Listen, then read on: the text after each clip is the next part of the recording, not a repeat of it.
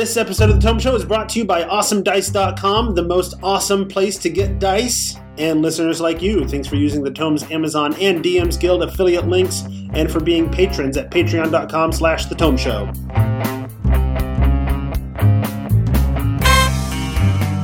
Welcome to the Tome, a D&D news, reviews, and interviews show, and I'm your Tome host, Jeff Greiner. And I'm Tracy Hurley, and in this episode, number 346, we're going to keep fighting evil or good, whatever, after we beat the big bad villain. And joining us for this episode are two fantastic guests. First up, coming at us from across the pond, a designer who's written a few campaigns that end at level 12. So we brought him here to ask him, uh, okay, so we finished your story. What do we do next? Uh, welcome back, Josh, aka JVC Parry. Hi, thanks for having me. Yeah, I, I need to fill in those blanks, right? We're gonna put your feet to the fire. Uh, also joining us on on this show is the nicest man in the gaming community, the host of the Down with D and D podcast, sometime writer for Wizards of the Coast, Coast, including a lot of Adventurers League adventures, and a relatively recently announced game designer for Ghostfire Gaming, Shawn Merwin. Welcome back. Hey, thank you for having me, Tracy. Jeff, great to talk to you again. Josh, great to see you, even though I'm sure we've emailed a few times. Awesome. Uh, and I'd like to take this opportunity to remind folks that if you'd like to see Tome Show recordings live and unedited, you can watch us record at twitch.tv slash Tome Show or later on YouTube. And also be sure to follow us on Facebook, Twitter, and Discord. And don't forget that this episode of Tome Show is brought to you with the support of AwesomeDice.com. Not only are they sellers of some cool dice, but they also offer a subscription box. You can choose to have a new box of dice delivered to you anywhere from once a month to three times a month. Each box is curated selection of dice worth 30 to $35 for the cost of $29 to you. Check them out at awesomedice.com and be sure to tell them the Tome Show sent you. And I should correct that because I wrote the script that Tracy just read. It's not three times a month; it's once a month to every three months, Ah. which is a very different thing. But that's okay.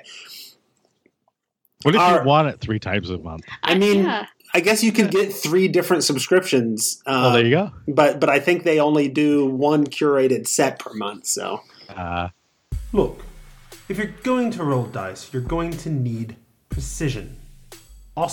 AwesomeDice.com has sharp edged dice for a fraction of the price of other such precision dice sellers. chill out, my man. Oh, hello, Bard. Please share your bardic inspiration about dice. Yeah, I've got bardic inspiration dice. It's this totally mellow cannabis theme set with smoky interior, exclusively available at AwesomeDice.com. I see. Well, precision, bardic inspiration, or one of countless other unique dice sets. It seems you can get it all at the most awesome dice company on the internet, awesomedice.com. And don't forget to let him know the Tome Show sent you, dudes. All right, so the topic today, I want to start off by by sharing an, a little bit of an email that I got uh, from listener Sam Thompson out of Asheville, North Carolina.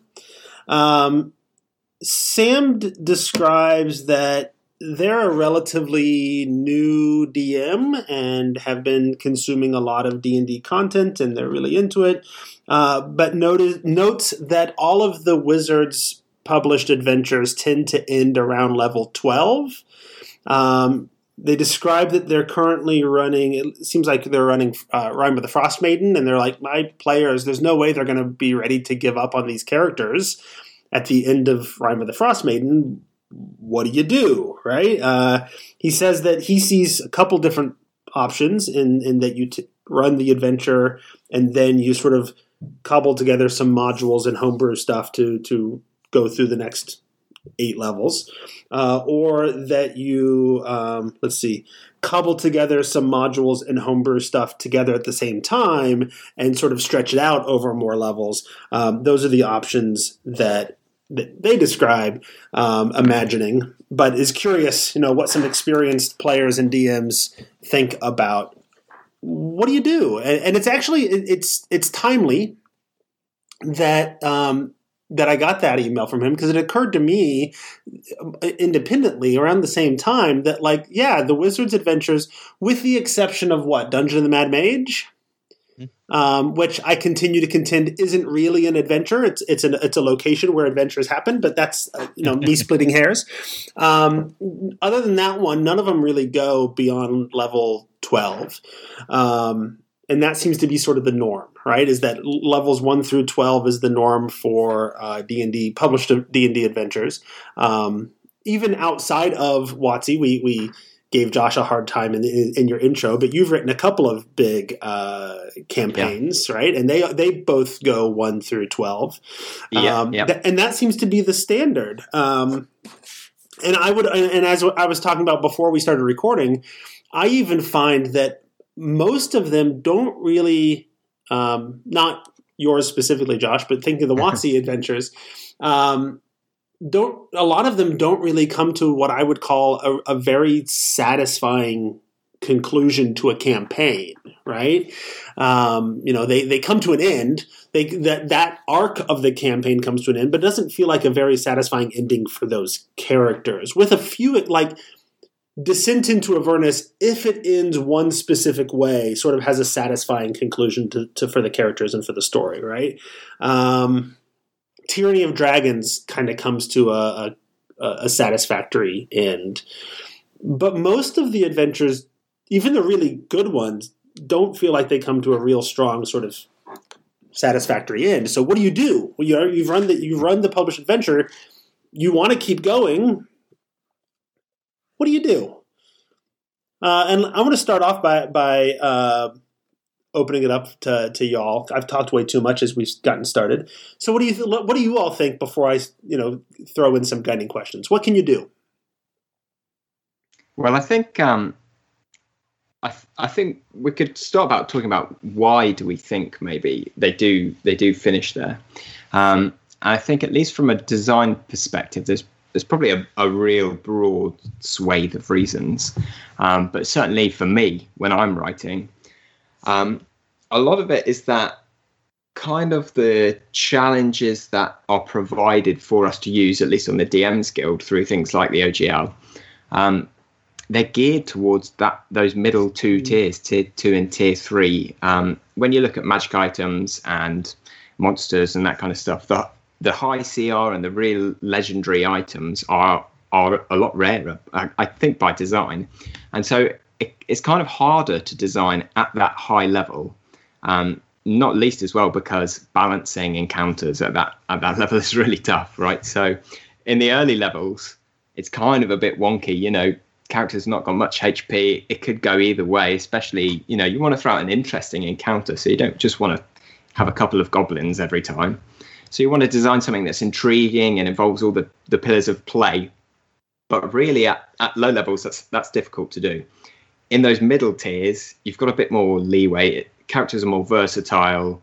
Um, their their kind of abilities are working together uh, in a more cohesive way, and so it's it's easier to, to design encounters. Basically, it's when you get to those really high levels that all of a sudden, you know, especially if we're talking about ninth level spells, once you've once you've unlocked those, it's everything's kind of out of the bag. You know, you can you can't predict at all. So I think to some extent, the reason why we see campaigns finishing around around 12th, you know, I, I try to stretch some of my work to 15th, but especially you know 16 and above is is really difficult to design for in a uh, calculated way. I would say. Hmm. Yeah, and I and I uh, and uh, Evil John in the chat also points out that I think it was Tyranny of Dragon, or uh, also goes up to about fifteenth ish.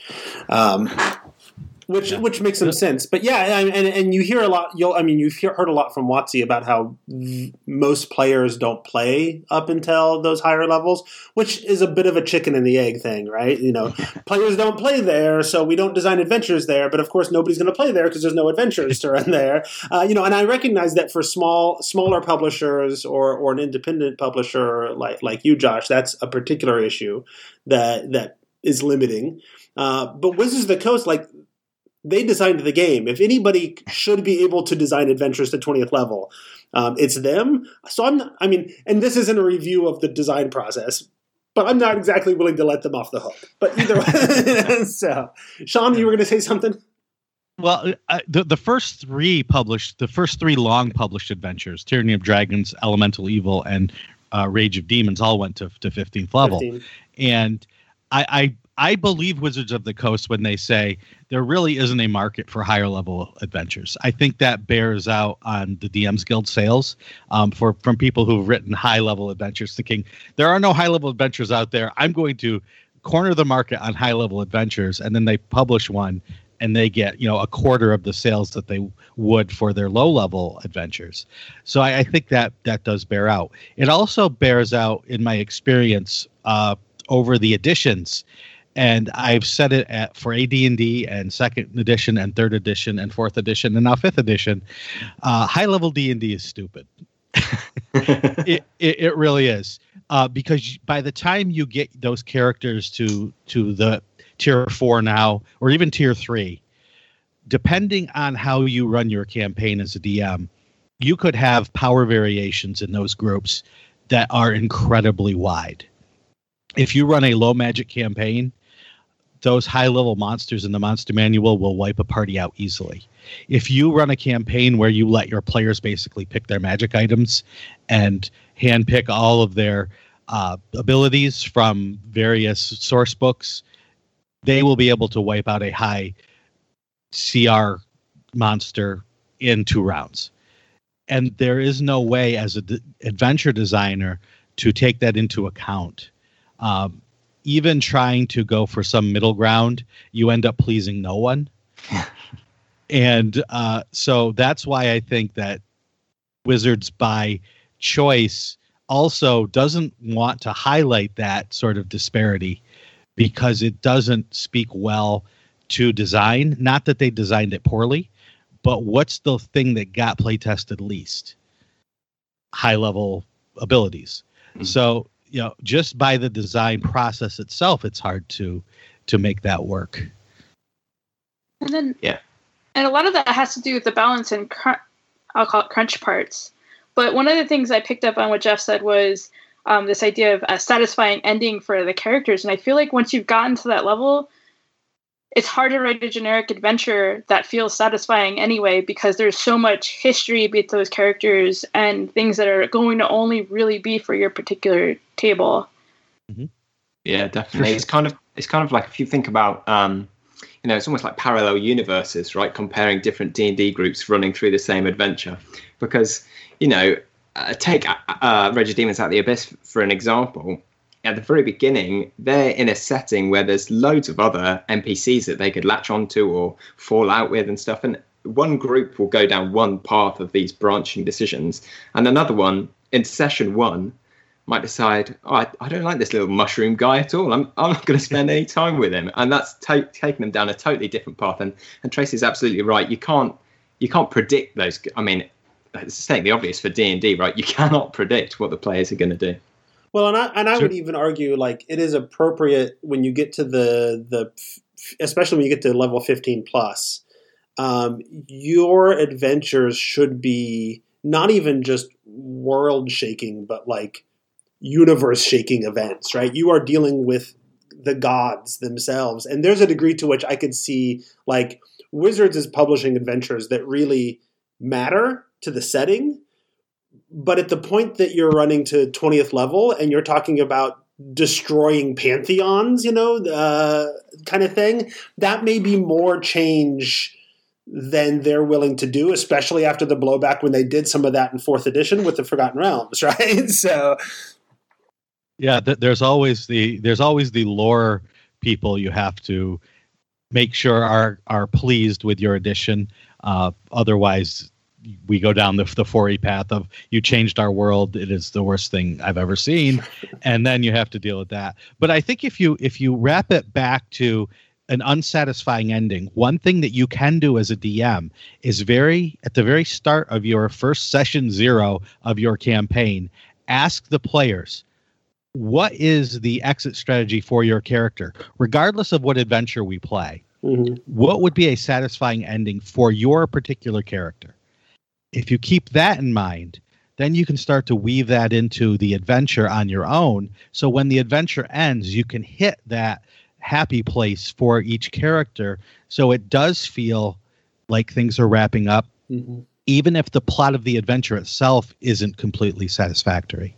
Yeah, and, or at the very least, like a lot of the adventures, um, the published adventures have started at least having little sort of epilogues at the end being like and here are some other things that you might do if you need so and and you could throw in not a full arc but maybe a few more levels just to wrap up the player stories and what have you. I'm, I'm hearing at the very least whether we decide to hold publishers of adventures accountable to this or not is not really the issue right? But but that at the point that you get to to 12 plus 15 plus levels um, the story should shift to being both massive and very focused on the stories of the characters. Uh, and so that's harder to publish for but a dm still has to run that game right? They still they still have to keep that campaign going.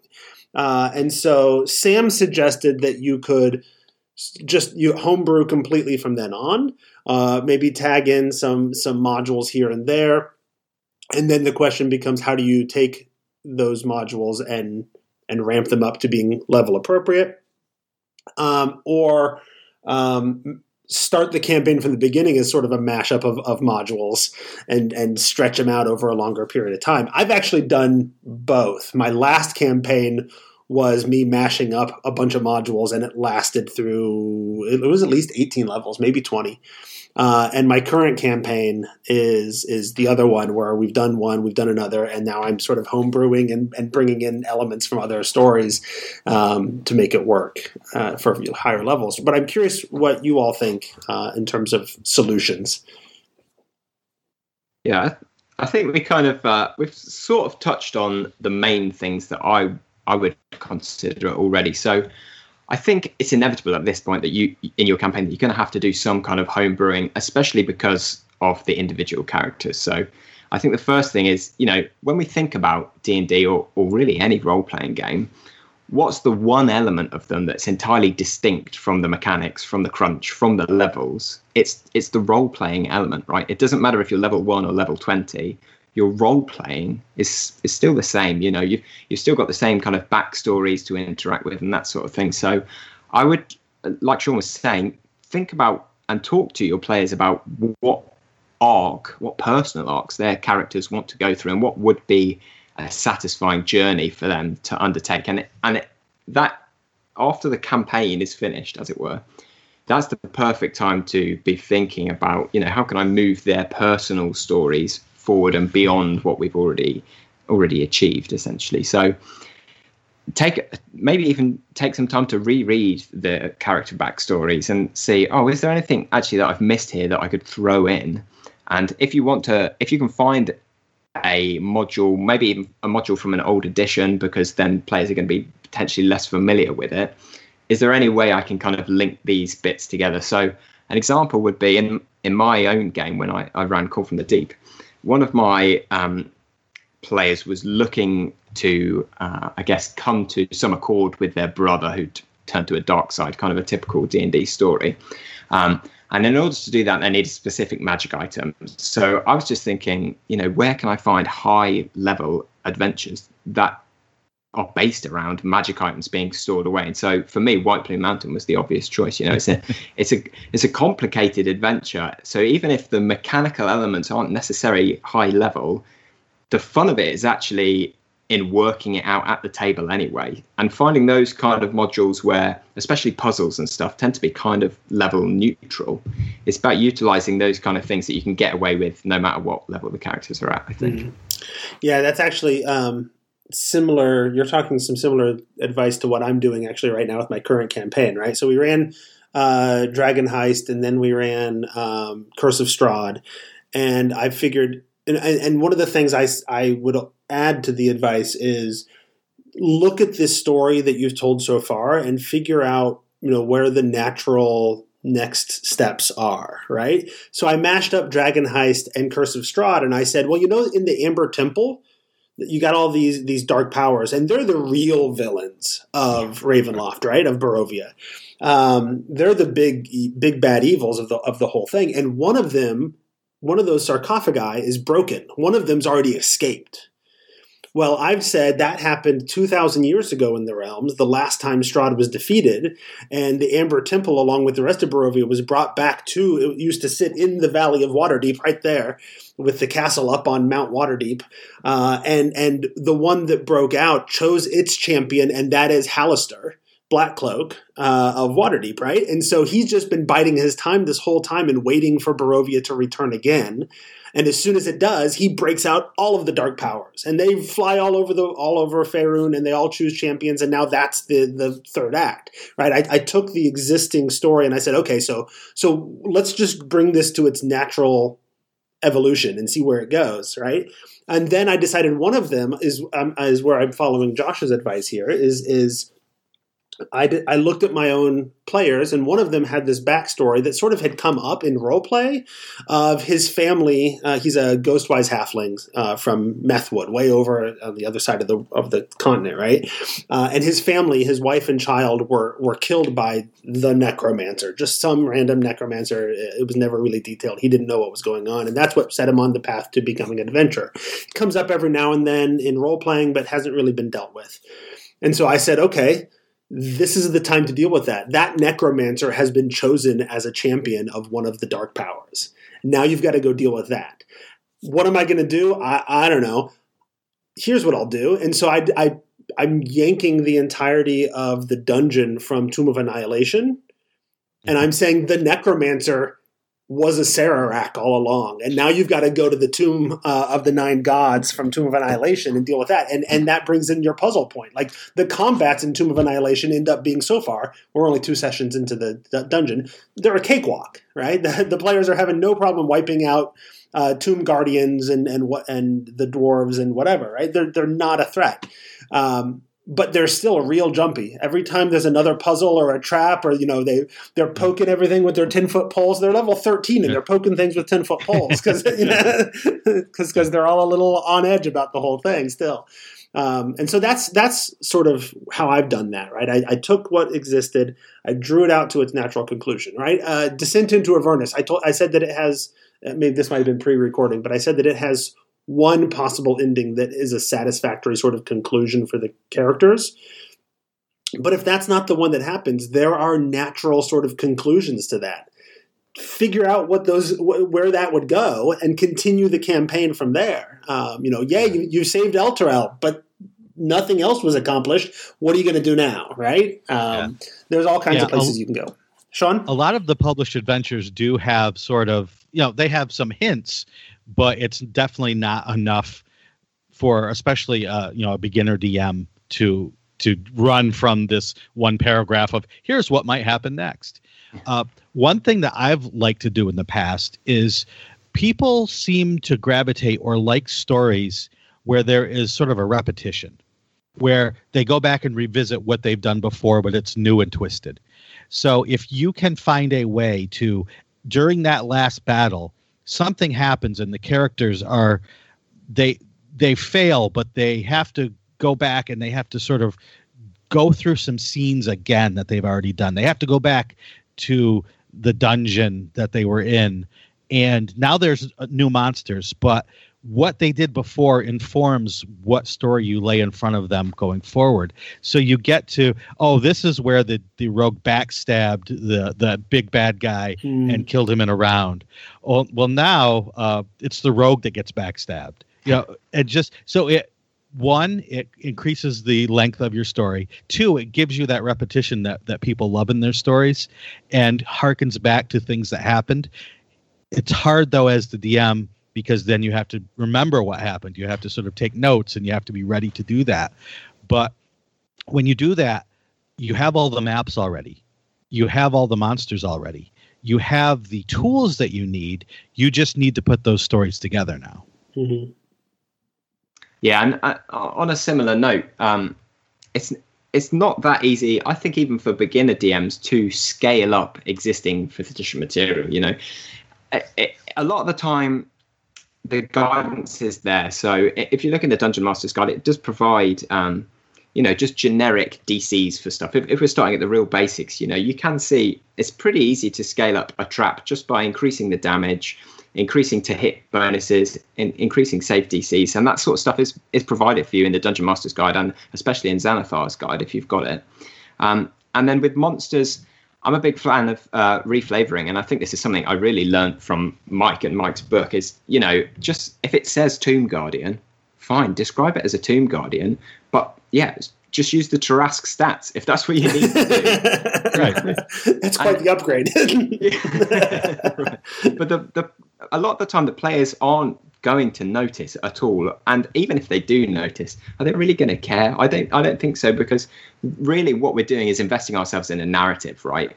I think most groups care more about the narrative than they do about the stats. So i think as long as you've got that kind of buy-in from your group they're not going to mind if you're running a cr30 monster instead of like a cr7 one. And and on, so honestly and so so we're talking about going into homebrew at the later levels anyway. Mm. Um, I, I, I can say because as somebody who doesn't ever publish anything, right? I don't really care about the balance and all that because if it if I, if I end up picking things and it's wrong, I'll, I'll, i can I can I can fudge it at the table and I can make it work. Right? If it's too weak and I need it stronger, I can make it stronger. If it's too strong and I need it weaker, I'll make it weaker. I can do that on the fly at the table pretty quickly and easily. That's not you know. And honestly, like when I get when I'm running uh, the the dungeon from Tomb of Annihilation with my group right now, and the the fights are all cakewalks for them.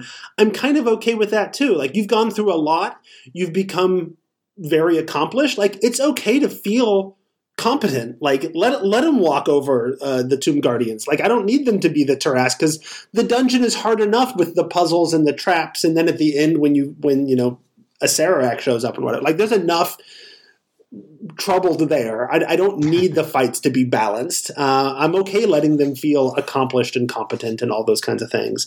Um, that's fine, and that's honestly one of the things that you play higher level D and D for, in my opinion. Like uh, when when Shawn says high level D and D gets stupid, uh, what I'm really hearing, and I, I know what you mean, uh, but what I'm really hearing is high level D and D becomes D and D superheroes, and that is a style of game that I'm here for. Like I've run it enough that that I I enjoy that kind of game. Yeah, and and uh, that's if you enjoy that kind of game, that is great. But the the the you know I I say it you know laughingly D and D is stupid, high level D and D is stupid. Uh, but it's it's all about the balance, right? It's all about as a designer, it gets stupid. uh, you know, as the DM, like you said, you could do whatever you want. You can adjust things on the fly, and that's where the DM becomes most important, uh, not just as you know a narrative uh, facilitator, but as an actual adjuster of the mechanics to make it work for your particular group. Yeah, and, and trusting yourself as well. By the time you've played through first to twelfth or first to fifteenth, you're going to have a handle on it. So I think to new DMs who are just starting off with level one characters, the idea of playing 18th level is terrifying. Like, I, I definitely speak for myself, it was. When I first started DMing, you know, I was, I was flying by the seat of my trousers. I, I didn't know what I was doing. But once you've got to 10th level, you kind of understand how all the bits fit together. And, and it's not going to be so daunting once you're there. It, I think a lot of the time it will feel like just a natural extension of what you've already put in, in place. Well, and when you and there's a there's a like the the email originally that originally came in about this was uh, somebody running Rime of the Frost Maiden and not wanting to stop at level eleven or twelve or whatever it is, um, and there is potential epilogue hooks for Rime of the Frost Maiden in particular that I find to be per- particularly interesting that might lead you to a nice deep dive into the lore of the setting and, and, fun and interesting wacky things that you could do. And i and i've i've been giving the advice for for i don't know it's been a long time a decade now that like are you going to mess up the the setting? Are you going to screw something up and change the setting and make it non-canonical? Yeah and own that. Like that's the point. Like this is your setting now. Blow it up and and make it your own. Like don't care about how you're going to mess it up and, and oh no but now i've changed something and this god is gone or this pantheon is gone or this city doesn't exist. Yeah who cares? Whatever. That's your story. In your version of the setting that's the way it is now. Or not. You can change it back next time you start another campaign. Uh, you know uh, so so that's all like and the the, the epilogue to to Rime of the Frostmaiden has particular in, uh, potential to do that, right? And I and I say embrace it, own it, and and move forward with it, and have fun with it, and do the research and dig into the weird little corners of things that haven't been thoroughly explored that could be in really fun ways. Um, I think that's a lot of fun. We've talked also also a lot about playing things off of of your characters, uh, your players' backstories, and tying up their loose ends and whatever. And I think the it can be easy to sort of zoom in on a few key players or characters in that situation.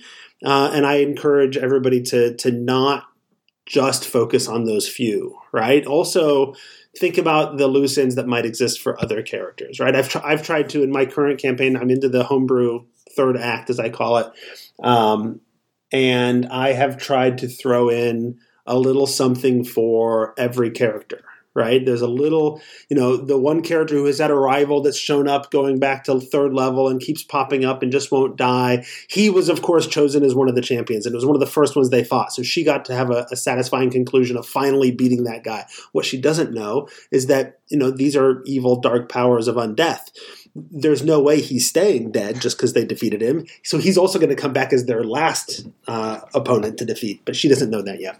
Um, and then I've got the one guy who's the necromancer from his backstory, and so we're dealing with that, and that's Acererak. And I've got the one player who's the the paladin of Torm, who's who's been you know who's got a, a mentor who got lost and whatever.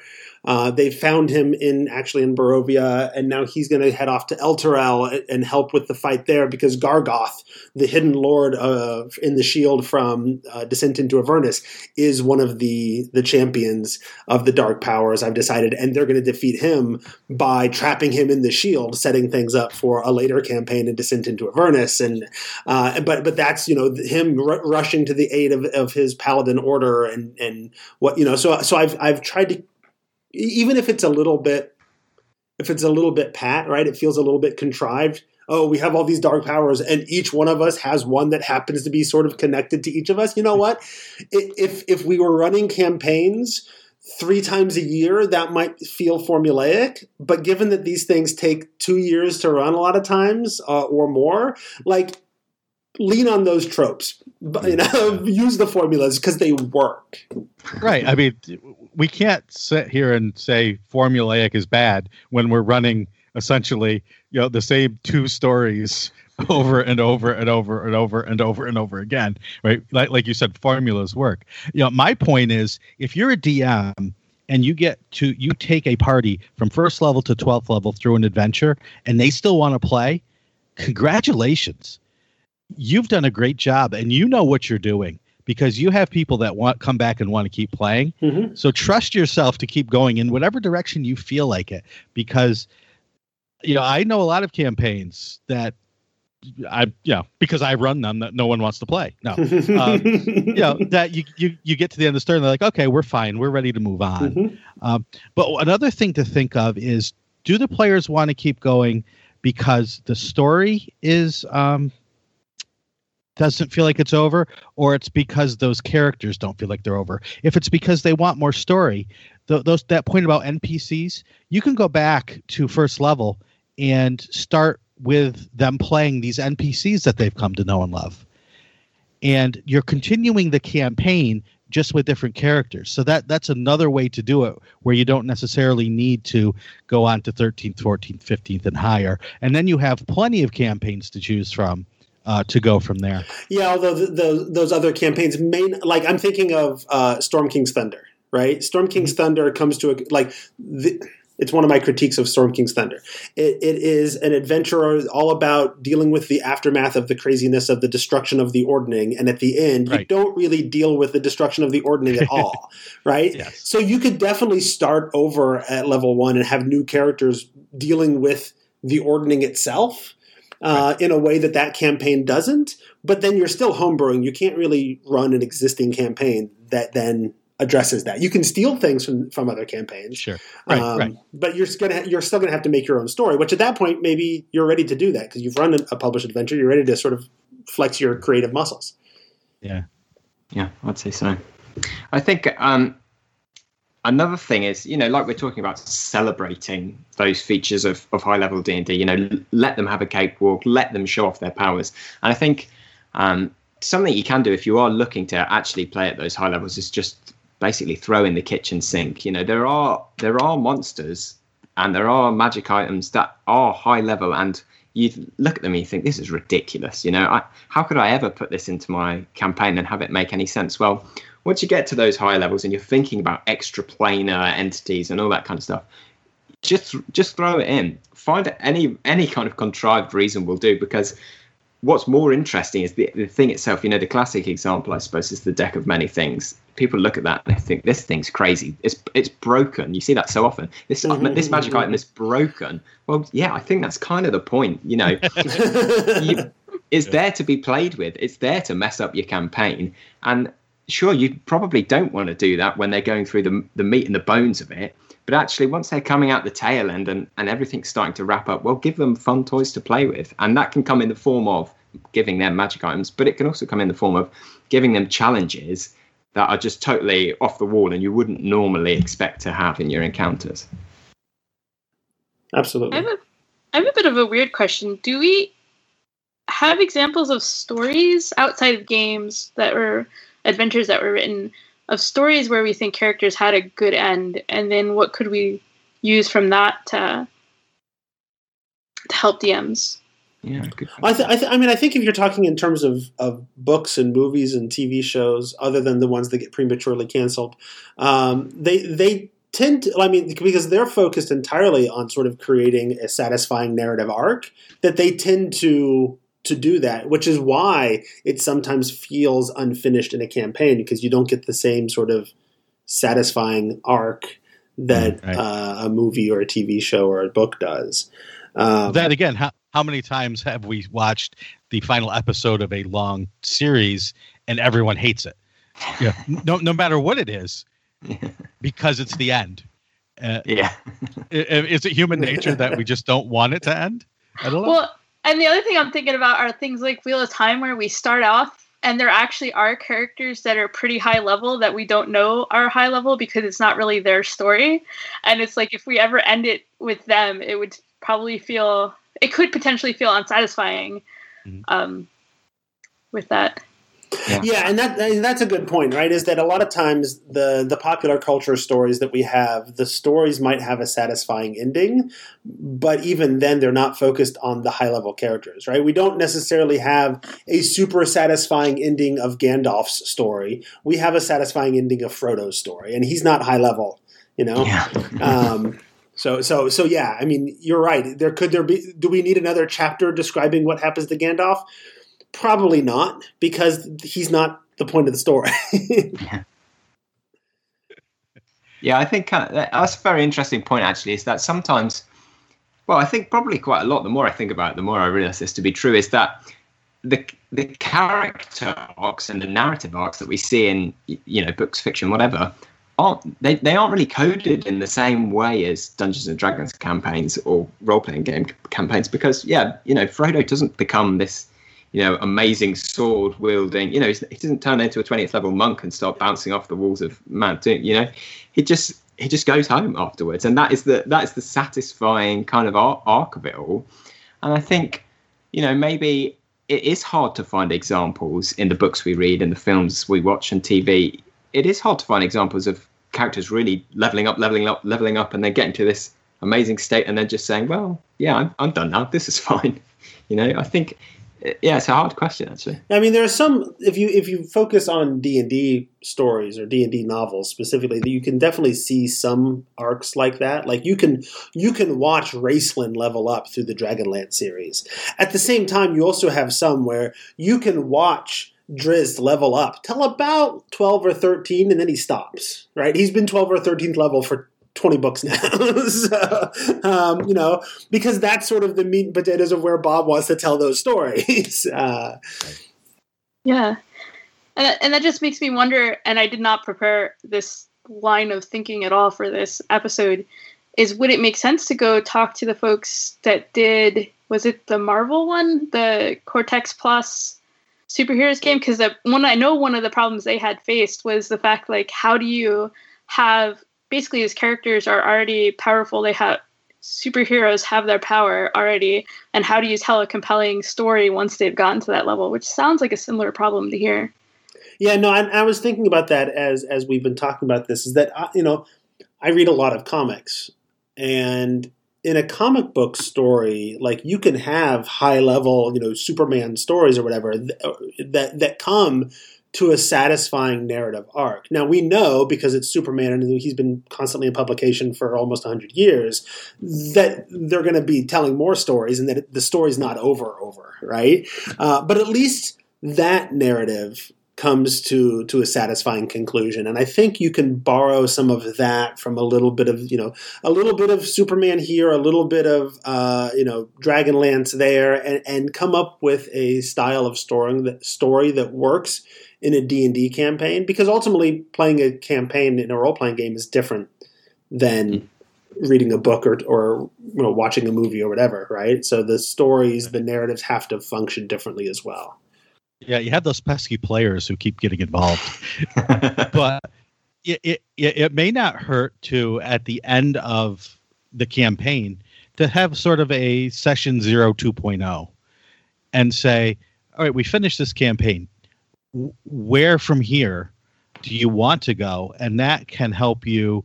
If the players say, yeah, we're 13th level, we just want to see what our 20th level characters can do.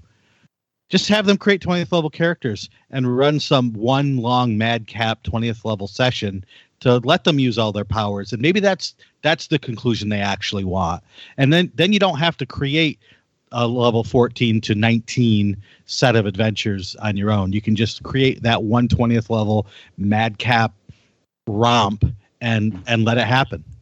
Yeah, for sure. And a lot of times, a lot of times you'll hear that from players who haven't played high level very much, and there's a lot of them. Oh yeah, they just want to see what high level play is like. Uh, right. And and at that at that case, I would almost even recommend like from my experience, because I've done some some you know, I think every all of my campaigns in the last decade or two have finished at level twenty or thirty ish, depending on which edition I'm playing, right? Um, and, and and I always build my campaigns with the end in mind because I want to. I know I want to be aiming towards this narrative arc, and so I sort of before I even introduce session zero, I already have the final scene in my head, uh, and that helps me build some narrative consistency uh, towards a goal.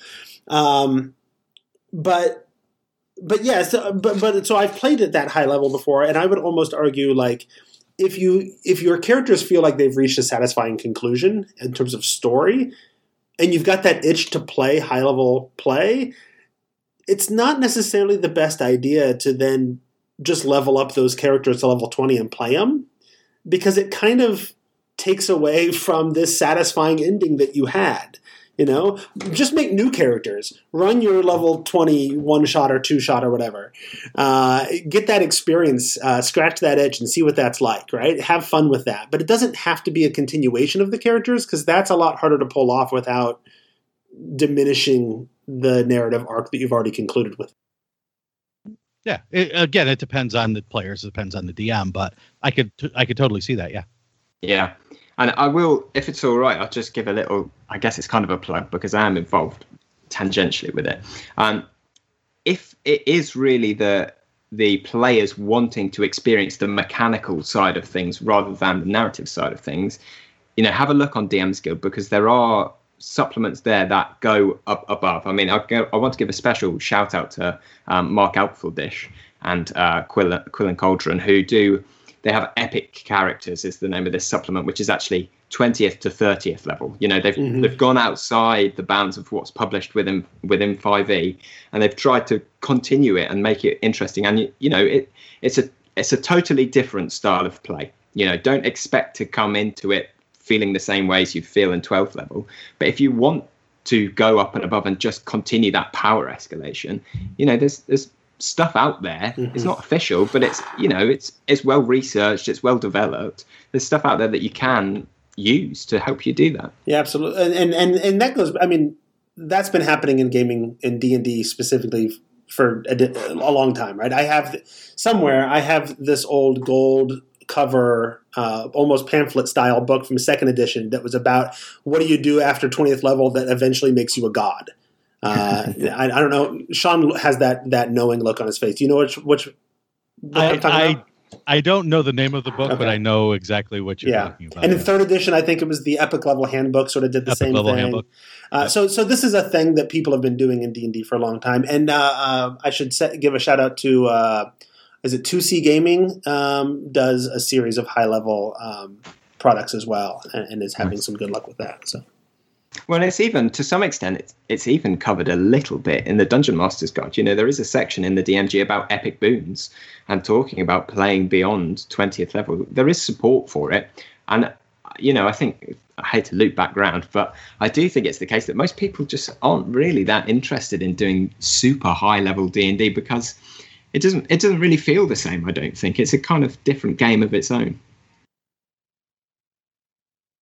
I yeah, think I, we found that it, with fourth edition, I think we found that you know each tier was sort of its own its own game, special snowflake. Yeah, but especially the epic tier. Um, I mean, you could you could oh, follow yeah. the, the, evolution from first tier to second tier. Sort of made sense. Yeah, uh, and then and then that third tier was to like okay now you now we, we are into superhero gaming in a way that we haven't been before. Right.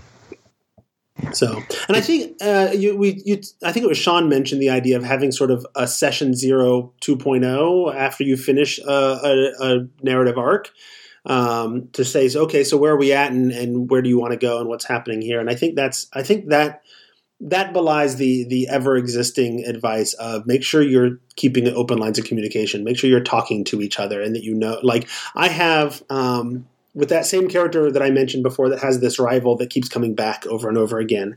Um, she also has this narrative arc of she is a tiefling who's actually from Dis. Uh, and her in her backstory, her soul is already promised to uh, Dispater or whoever, um, and so she's got this other storyline of like, I but I, I don't want to go. Like I don't want my soul to go there, but it's it's like ironclad, so to speak. What am I going to do? I can't get out of this. And so she's got this other story arc going on and these other goals going on. And I've I've made sure as we've gotten into the last few months here, as as we're wrapping up Curse of Strahd and this, and we're getting digging into more of their personal stories as well.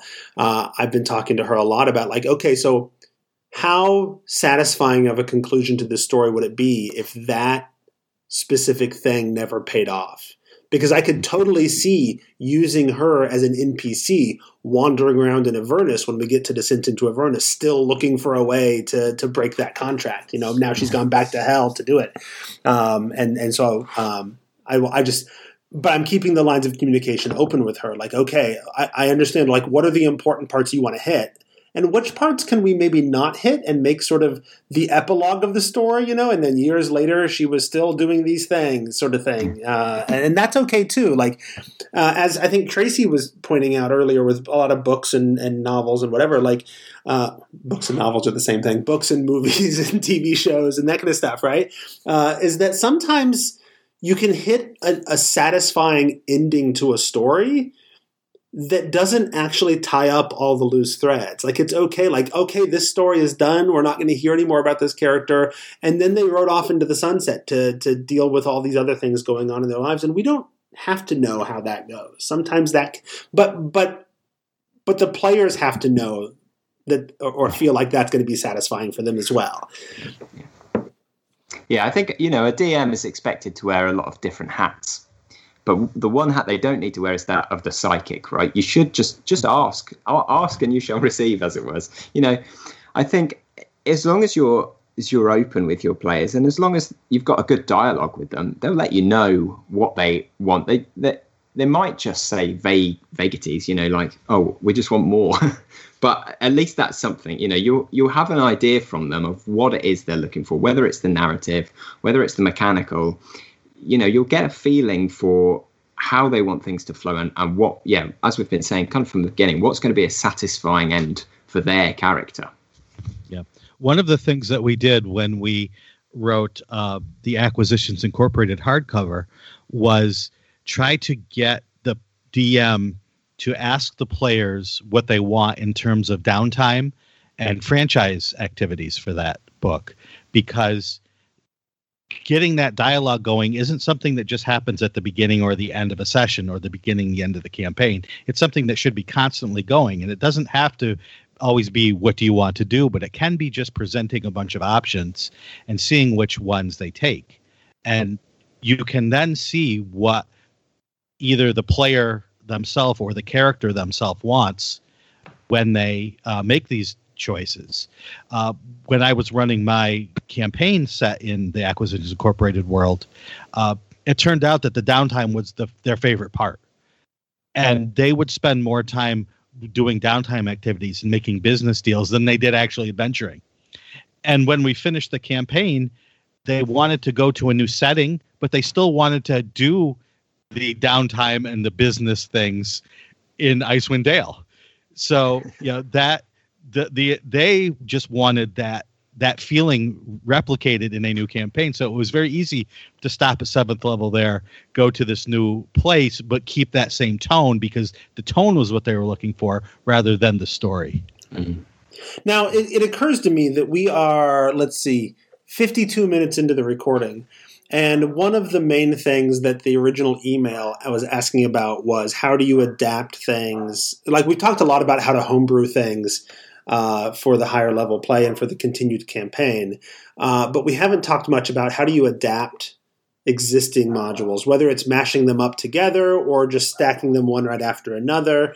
Um, and, like, and I mentioned that I've done both, right? My, I talked about my current campaign where I ran Dragon Heist, I ran, then I went into Curse of Strahd, and now I'm into the homebrew section. But I'm absolutely like I'm not making all of that up. I'm just I'm ripping that dungeon right out of um, Tomb of Annihilation, and I've got a a potential seat out there for Dungeon of the Mad Mage if they want to dive down and find Halaster and deal with that. I don't know if they ever will, but that's an option they have. A, you know, so I'm I'm stealing things from modules that I don't think I'll ever get a chance to actually run with them. But I can totally like just rip a thing out of it and use it, right? Uh, that said, there there is the question then of balance. Like balance is relatively easy right now the dungeon in Tomb of Annihilation is is a death trap dungeon. It is intended to be very difficult and deadly. So the fact that they're level 13 going into it, I'm just sort of leaving it as is because maybe it won't quite be so deadly and, and that that'll fit well, right? And, and, we'll see if I, as I go deeper, if I need to make change some DCs or whatever. Um, but if they get to level 18 and I'm tearing a dungeon out of another adventure, or I'm tearing a, a, bad guy out of another adventure or whatever, there might be some consideration for okay, but how do I pump that up and make that appropriate? Any thoughts on that? I think Josh already said that reskinning is the DM's best friend right? You could you can stick any monster in any place and just uh, change its name, change its appearance, but all the attacks are the same, uh, all the DCs are the same, and uh, the the Dungeon Master's Guide in Xanathars does a good job of talking about traps and how to you know how to balance those in terms of damage and, and difficulty classes. So uh, I don't think that is as hard a lift as creating your your own uh, story from scratch for sure. And and the other thing I think is that we are blessed to have a hobby where you know a, the big bad dude dudette is is evil and they're trying to overthrow the world in this adventure and that adventure and that adventure and in that adventure. So you know swap them out. They're trying to overthrow the world. They're probably in some sort of dungeon. It's it's not a terrible stretch of the imagination to figure out how that all fits with the story that you're telling and one of the things I'm doing is I'm specifically like when I'm figuring out what other kinds of stories to tell in this th- third act, um, I'm thinking about the kinds of stories that have been told and trying to do something different, right? We did the urban investigation, we did the the gothic horror. Now let's do a death trap dungeon. Uh, one of the locations I've got plans for pulling out the the unearthed arcana mass combat rules, and let's let's play with that and see how that works. You know, let's just do some different things so that it doesn't feel too monotonous. It's, we're always sort of experimenting and experiencing different things as well, and that can um, that can address some of the the higher level as you're bringing in other modules as you're adapting them. Like look for things that are a little bit different than what you've been doing. Like I don't know that I would. Um, well, I mean, there's as I say, I don't know that I would rip sections out of uh, Rime of the Frost Maiden right after running Curse of Strahd because it's kind of horror into a slightly different version of, of, of isolation and horror.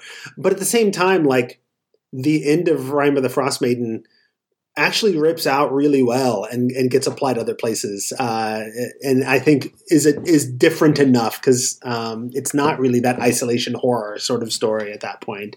Um, that there are some places where you can do that. I know we we kind of touched on this. Sorry, we touched on this a little bit earlier, but think about um, what will work well. So we we talked about puzzles earlier. Puzzles kind of work well at any level, but there are other examples of things. You know, a murder mystery will work just fine at any level, really. It, it's the process is just the characters discovering clues and then and then solving the mystery, right? So, in terms of that, in comparison to a big trap-filled dungeon, it's going to be easier to run because you don't have to change quite so much. It's kind of about the the process of role playing through it more than it is, you know, making the the ability checks to find certain clues and stuff. So I'd I'd encourage people to think about what's going to be easiest for them to convert to high level because this it's not always there's a bit of a disparity I think between different styles. Well, and I would argue that I'd be wary, I guess, a little bit of like converting over the murder mystery because when you get to higher level play, you're throwing out high level divination spells that just yeah. give you the answer, right? Don't don't, yeah, don't be prepared for that. Like if you're going to tell that kind yeah. of a story, you got you got to pull some tricks to make it work. Uh, it's yeah, not just to, to, be honest. At this point, at low level, they have all those tricks anyway. Right, a lot of them. you have characters that can read minds at first level. Right. So yeah, it's you have to be careful no matter what when you do mm-hmm. murder mysteries. Now, yeah. the other thing that that Sam, the original emailer, uh, brought up is actually the other thing that I've done. Right, um, and I've talked about this a lot on Behind the DM Screen, and so people who've listened to that are familiar with my previous campaign, my last campaign in uh, before I moved from North Carolina here to Indiana, uh, where we ran level one through twenty but it was a it was basically me saying I'm never going to get a chance to run a bunch of these adventures, and they all kind of there's several of them that kind of deal with this horrible evil that was so bad that all of the gods, both good and evil, had to team up on them to trap them, right? And so and so I decided that I was going to have um, uh, what was it? Uh, Out of the Abyss and Princes of the Apocalypse.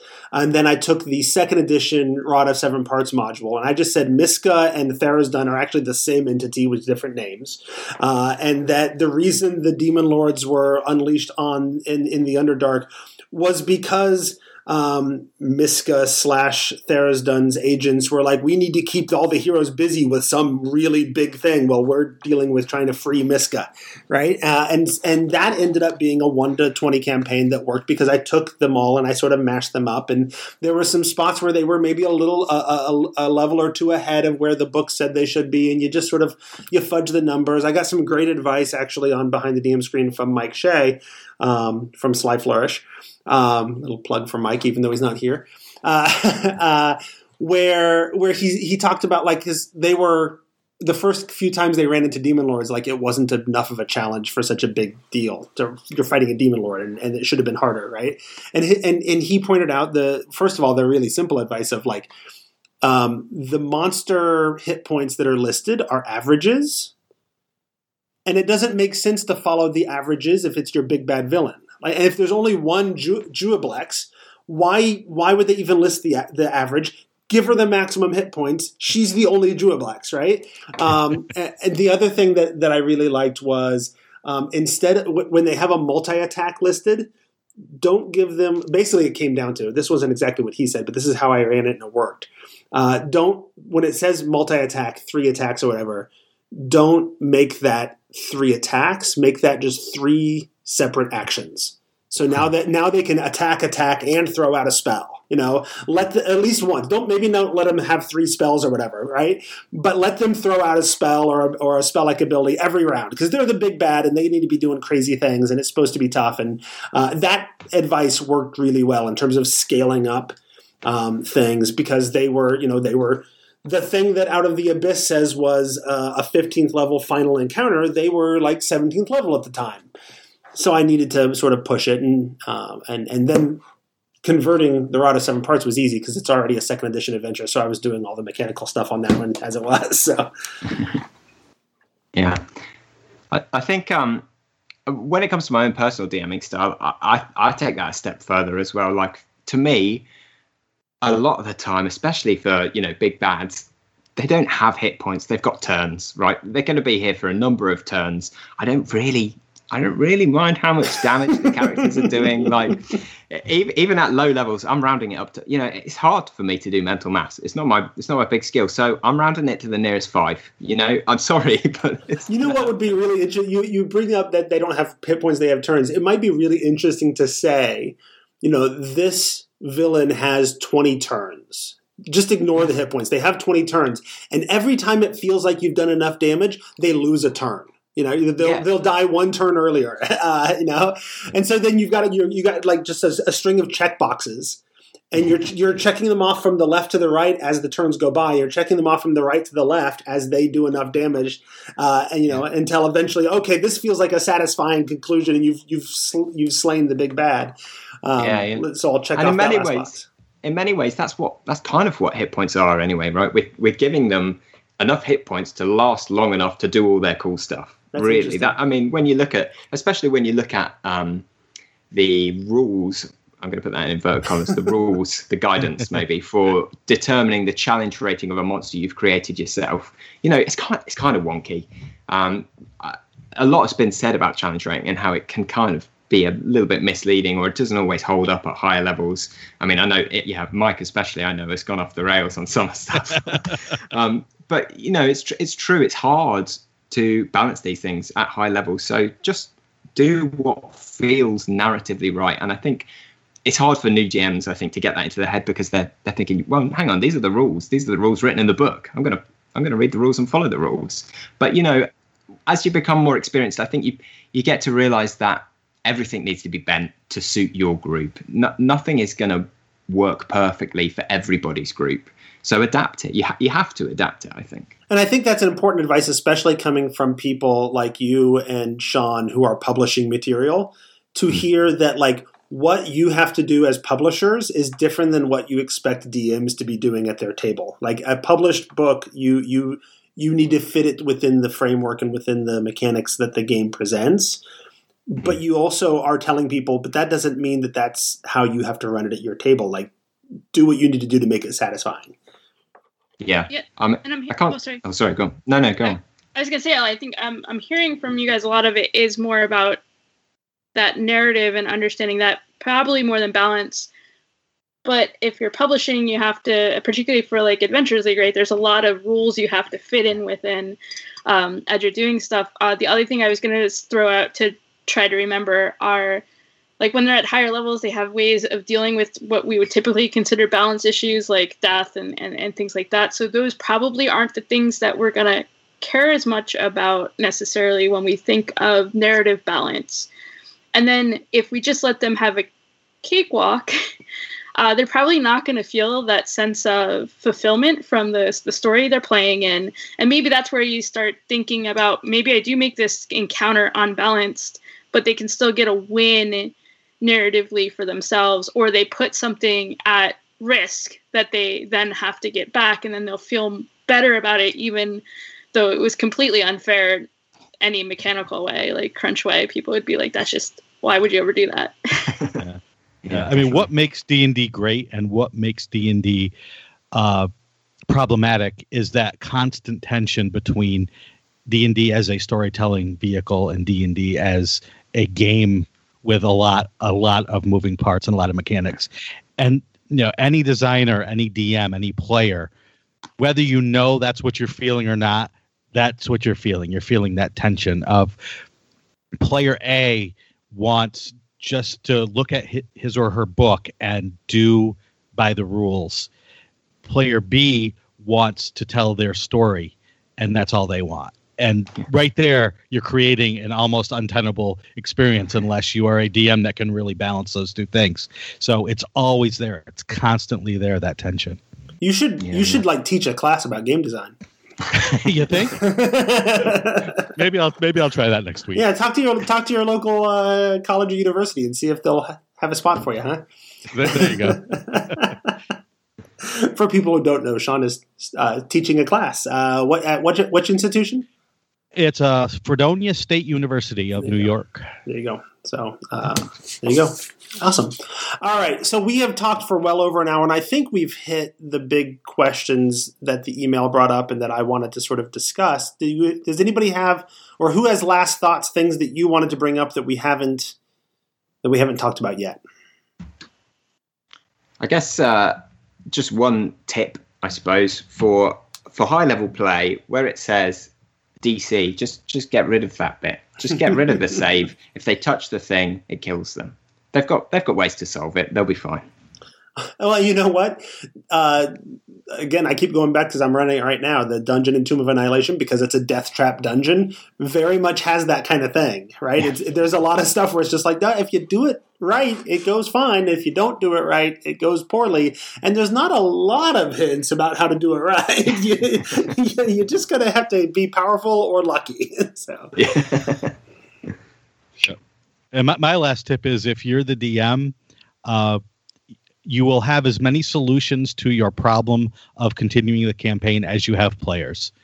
So uh, make sure that you you listen to your players. Make sure uh, you start talking early, planning early for what you're going to do. So then you can drop those hooks in if it's going to be a continuing campaign or a restart with different characters in the same world or whatever you're going to do. Uh, it's it's an expectation that you can meet. Perfect. And then, yeah. Oh, I was just gonna say quickly too, because we talked earlier about the um, the two points that come into tension a lot. Another set that comes in this can come into tension are the um, people who want to be surprised and see something new and different and not want to know what happens versus the people who like we were saying earlier want to tell a specific story and don't want to put that at risk and understanding that as you're doing the thing that Shawn just said is probably pretty important too. Yep, that's a great point. Yeah, yeah, absolutely. Yeah, and, and, and I think a lot of that comes back to the idea of like keep those lines of communication going, keep talking to players, and, what have, like the one character whose rival kept showing up. She had written a monologue of exactly how she wanted that final encounter to go, and it's not how things went. And she was, but we, she and I were talking to the point that she was okay with that. Like she just likes to write. She likes the creative writing part of it, and she's writing constantly, like monologues and dreams that her character has and whatever. So she enjoyed writing that, even if that's not how it played out, because she liked the surprise, but still having that satis. Like I looked, I look at those things and say, okay, what is it that she really wants though? Like she wants to be able to like close the door on this chapter of her life and move on to trying to figure out what the next chapter of this character's life is. Uh, you know, and she, you know, she there's these things that she's trying to accomplish, and the specific opportunity to use this monologue that she wrote um, is not necessarily the important part. Um, and when he comes back as a giant slavering Armageddon beast that I've gotten from the Book of Fiends from Green Ronin, um, or Apocalypse Beast, or whatever that it, it, it's the oh it's it's insane. Um, that'll be satisfying as well, I think, and, she, and, she'll definitely be surprised. I hope she's not listening to this. Uh, so, all right, maybe she'll be surprised. Yeah, there you go. All right, so I think um, it's time to call this the end of the episode. We'd like to say thank you to our sponsor, awesomedice.com, and to our guests. Shawn, where can folks find you? Uh, you can find me on Twitter at Shawn Merwin. I do a podcast. You can follow that on Twitter. It is now called Mastering Dungeons. Oh, uh, on Twitter, it's I introduced you Mastering DND. That's okay. Sometimes I get it wrong too. Okay. And you can follow my work uh, that will be being more and more of it will be announced uh, on Ghostfire Gaming. So keep an eye on that. Awesome. And Josh, where can folks find you? Yeah, um, Twitter and Facebook at JVC Parry, uh, my website, jvcparry.com. And my next um, solo project will be Peculiar Children, which is going to be uh, a little indie micro RPG uh, for Zine Quest 3. Um, and I think probably my next kind of freelance piece of work will be Wondrous Expeditions uh, from Lawsmith. So keep your eyes open for that too.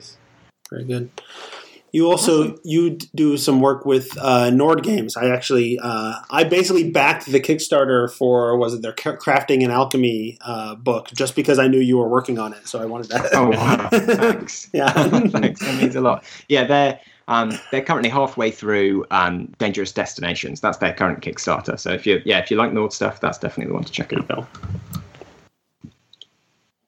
Awesome. And we'd also like to say thanks to all of you who support us by being patrons at patreon.com slash the tome show and i i ha- it's been a while uh, i realized as i was preparing the script for this that it we haven't recorded a regular sort of numbered episode since october um, so it's been a while since I've, I've shouted out our patrons. So I, we want to say thanks to some of our new patrons like Jeff Matthews, uh, James D'Alessio, Derek Heath, as well as our uh, returning champions Doug Palmer, Hyperlexic, Jill Sanders, Leonard Pelche, and Merrick Blackman.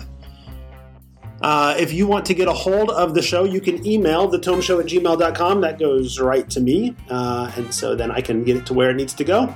Uh, you can also find Tracy on Twitter. She is at Sarah with an H Dark Magic. And you can find me. I am at Squatch, S Q U A C H. And the show on Twitter is at The Tome Show, although that's mostly me, although there's a few other people that post uh, from there as well. But if you get a reply or a, retweet, it's probably me. Uh, yeah, so that's where to find us. And that's episode 346, where we figured out how to make the story never end. Well, almost never. In this episode of.